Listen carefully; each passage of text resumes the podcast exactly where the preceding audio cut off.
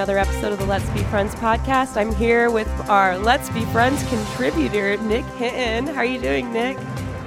Good. How are you? I thought we were going to call it a consultant Ah, or or what it, what is the uh, what is it on the news? um, a correspondent. Yeah, I'm the correspondent Is that what I, did I say? Contributor. Let's start it over. I'll say correspondent. No, no, no, no, no, no. No. no, let's start it over. Hold on. no, we're live. We're No. live. We're live. We're live. All right. This- I am your news correspondent for a new special segment called The Revelation Will Not Be Televised. Nick is joining the first Let's Be Friends correspondent to join the team. We love talking to each other. He blows my mind every time. And so, yeah, we're, we're, we're starting this little segment. It's called The Revelation Will Not Be Televised here with correspondent Nick Hinton on the Let's Be Friends podcast. Yes. Yes. yes. So today we're going to talk about blue people and the color blue and what this means because Nick and I have these phone conversations every once in a while. Well, it starts usually with a text where I'm like, do you, "What do you know about the blue people?" And then you respond and you're like, "Oh, I'm looking that up right now. I've been researching it." And I'm like, "Are you kidding me? We're both looking at this at the same time." We get on the phone, we chat for about 30 minutes. My mind's blown, and then it's like, we need to record an episode. So here we are. yes. So first, why don't you tell the folks at home Our friends of the friendship membership. how did you even come across the blue people? I came across the Blue People when I was researching the Best Picture nominations for my episode I just put out called The Golden Idols of the Silver Screen.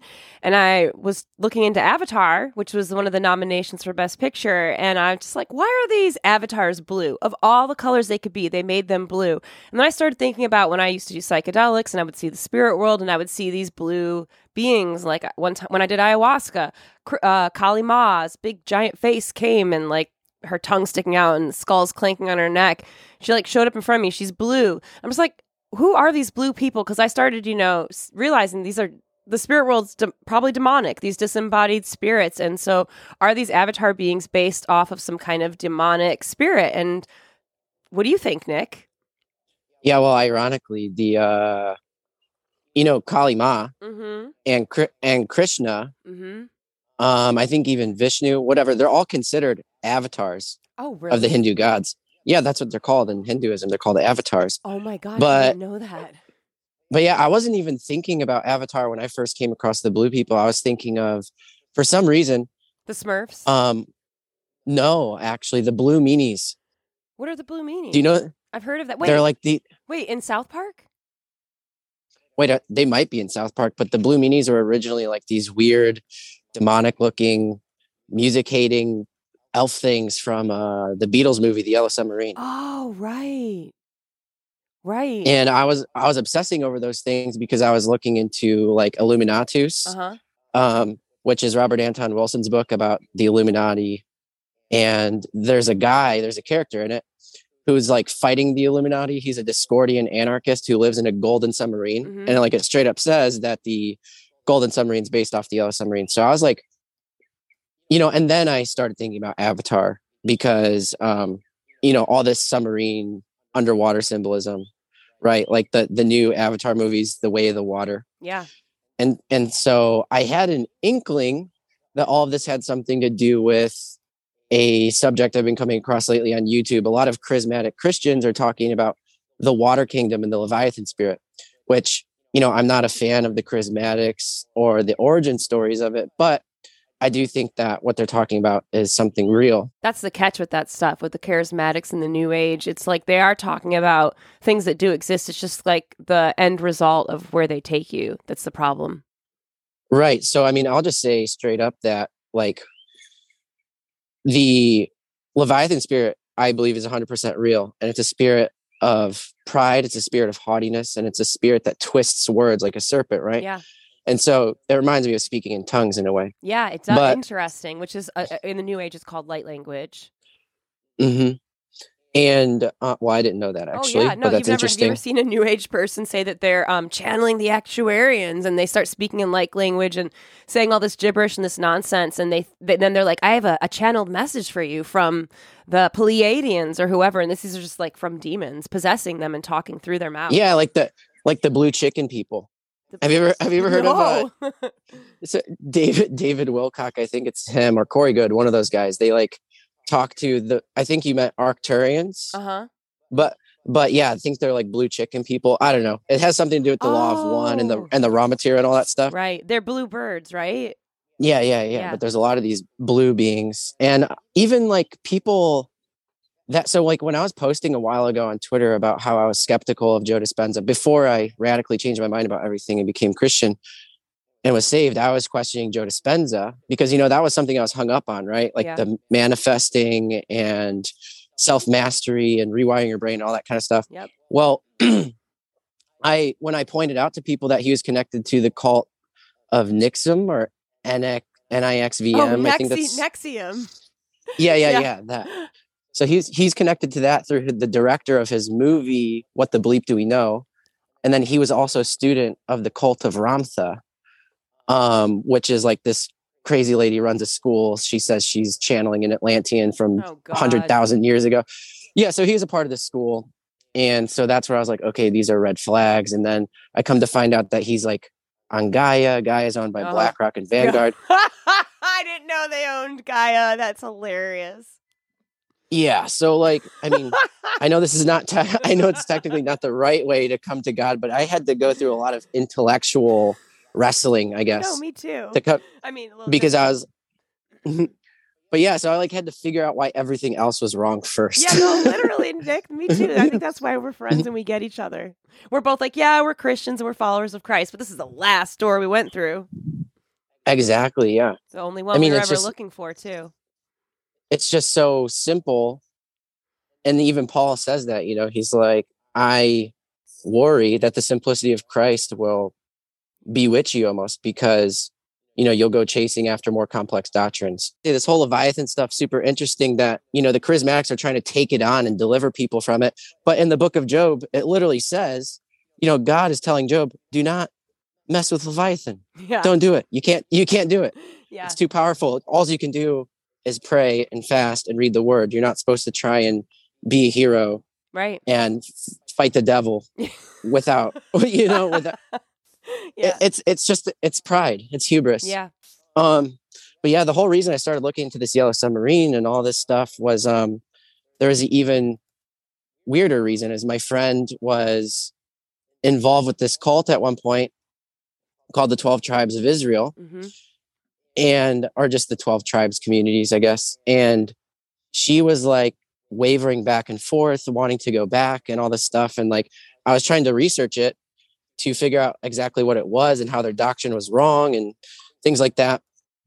Because she was convinced the only you know for a bit she was convinced that the only true way to live out the truth was to separate yourself from the world give all your belongings away live in a commune and that kind of thing. But the thing I found interesting at first glance was that these cults operate out of um, sandwich shops called the Yellow Deli. What? And delis make and delis make submarine sandwiches. So I mean, this is a stretch, but I was like, this is like the Yellow Submarine all over again. And Yellow Submarine was the name of Charles Manson's house, where he started his cult. what? Yeah, yeah. So Oh I was going down God. s- so many different rabbit holes. Deli shop. yeah, I was convinced that this 12 tribes thing, before I even really knew for a fact, I was convinced it was some kind of MK Ultra operation, but I had no idea how vast and how big it was because it ties right back into the charismatics and um yeah, this whole Jesus revolution stuff that's going on right now. Right. Are you familiar? The Jesus Revolution, yeah, the thing that's been the revival and all of that. Oh, and the Jesus Revolution movie too. That's what really was tying this together when we chatted on the phone the other day too. When we started talking about the blue people, I didn't know there was this Yeah. Jesus Revolution movie that was coming out. Yeah, so for people who might be lost or confused, before we go into all the crazy details, is like the blue people, in my opinion, are that's the real blue beam, number one. But number two, it's just these water spirits, right? It's the spirit of Leviathan. That's what's happening. And you know, that thing you came across really tied it together for me. You sent me an article about the uh, tomb of the blue demons, I yeah, think. the Etru- Etruscan tombs in central Ita- Italy from the 8th to the 3rd century BC. And there's a blue demon that's supposed to be a Delphian guide on the wall in this tomb. And it's, I guess, one of the first uh, blue beings found and oldest in a tomb. Oh, that Delphian yeah, connection is really interesting. The Tomb of the Blue Demons.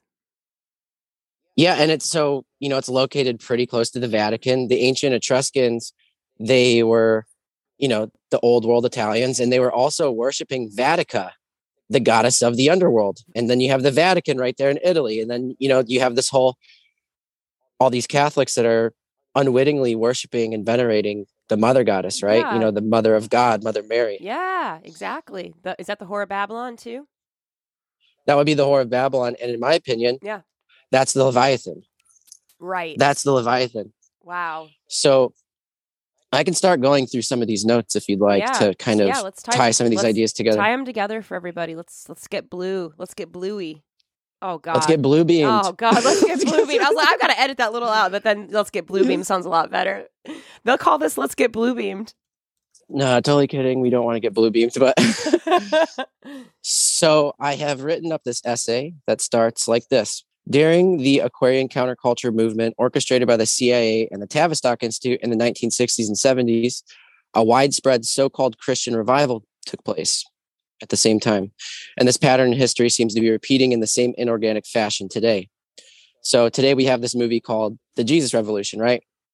Which is coming out at the same time as this Asbury revival and blah, blah, blah. But I'll get into all that in a moment. Lonnie Frisbee, the main character in the Jesus Revolution movie, who is a hippie and former follower of Timothy Leary, was tripping on LSD when he had his grand vision of preaching the gospel to the world. After this, he left art school and joined the Living Room, a storefront coffeehouse Christian commune located in California's famous MK Ultra hotspot, where Charles Manson was groomed, the Haight Ashbury district of San Francisco. Residents say when he showed up, he was talking about the occult, mysticism, UFOs, and hypnotism, but he supposedly converted shortly after. And so that wasn't the huge major red flag for me because I know, I know for a fact that people like me and you could say the same thing, right? right. but it gets weirder. So um, later, he started his own commune called the House of Acts because he believed the miracles in the book of Acts continue to this day. Eventually, he became a leader of the Jesus movement, which was responsible for causing hordes of lawless hippies to get baptized and claim they came to Christ. Again, I'm not trying to be pharisaical or Pharisee and totally judge these people, but something I've been warning people about this movement is that Jesus you know the bible in general does not say that there will be a revival in the last days it says there'll be a great falling away The great okay apostasy. Yeah. yeah and he also says that this evil generation the final generation will be like a man who had a spirit cast out of him with seven even worse demons returning Yep. so when you have all these people that are not being taught the fear of god and rather just this loving lukewarm version of jesus that just loves you no matter what you do which is true Yep. but you know you know people aren't being corrected or instructed so And you're referring These people- to these- Matthew twelve forty five, and then it says, "I will return to the house I left. On its return, it finds the house vacant, swept clean, and put in order. Then it goes and brings with it seven other spirits more wicked than itself, and they go and dwell in there. And the final plight of man is worse than the first. So it will be with this wicked generation."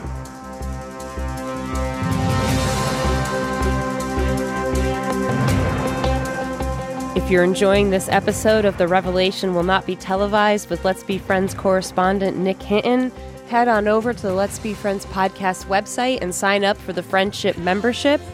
You get over 20 bonus episodes upon signing up, backstage videos, live events, the Symbolism Syndrome radio dispatch, and so much more. As always, thank you for being a friend and supporting the podcast. Have a great day.